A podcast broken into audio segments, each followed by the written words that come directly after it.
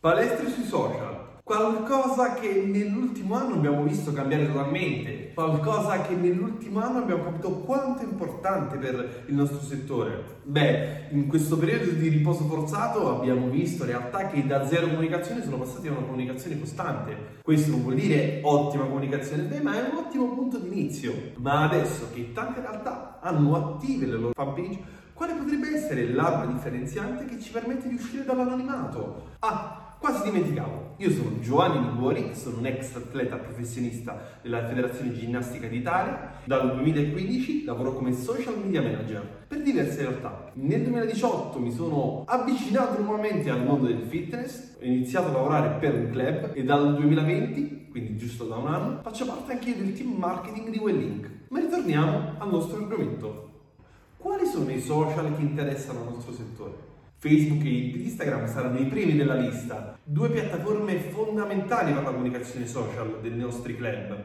Ma qual è l'arma da utilizzare adesso che la comunicazione è attiva per tanti club? L'arma differenziante sono i contenuti, quindi come andare a creare dei contenuti di valore per le nostre fanpage. Anche io, ancora oggi, lavoro nel settore operativo della comunicazione, gestisco anche io alcune delle pagine social dei club. Beh, io voglio darti tre semplici consigli che ti potranno essere di aiuto nella gestione delle tue pagine social. In primis, nei contenuti che io vado a creare, la prima cosa che faccio, io non vendo, anzi racconto. Questo vuol dire che le mie attività di promozione sulle pagine ci sono. Utilizzo le pagine social per quello che è il loro ruolo, ovvero intrattenere l'utente, non cercare di vendere, perché ricordiamoci che l'utente non è sui social per acquistare, oppure se lo fa non è un'azione principale.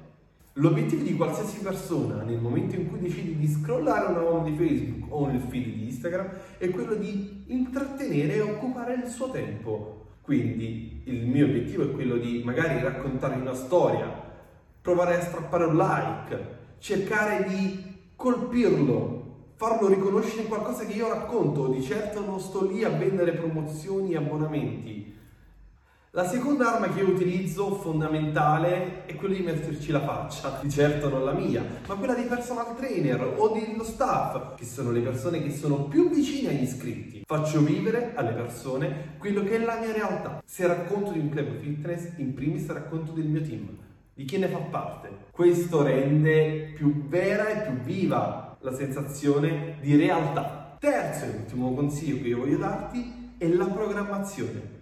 Non succede mai che mi sveglio la mattina e non so quello che devo andare a pubblicare. Piuttosto ho sempre un file che mi dice, mi ricorda cosa preparare, per quando prepararlo e in che modo. Si deve essere un video, una grafica o una semplice fotografia. Naturalmente, scelta quello che sarà il contenuto in termini di immagini, mi dedico molto tempo anche alla parte testuale, cercando di creare testi non troppo lunghi e soprattutto discorsivi quindi testi abbastanza chiari, usando sempre un tono abbastanza confidenziale in modo da far sentire a suo agio il lettore. Sono contento che sia arrivato alla fine del video, io ti ringrazio del tempo che mi hai dedicato, ti ricordo di continuare a leggere i vari articoli che ci sono qui sul magazine di Wellink e mi raccomando non perdere il filo, una sola traccia, Wellink. Ciao!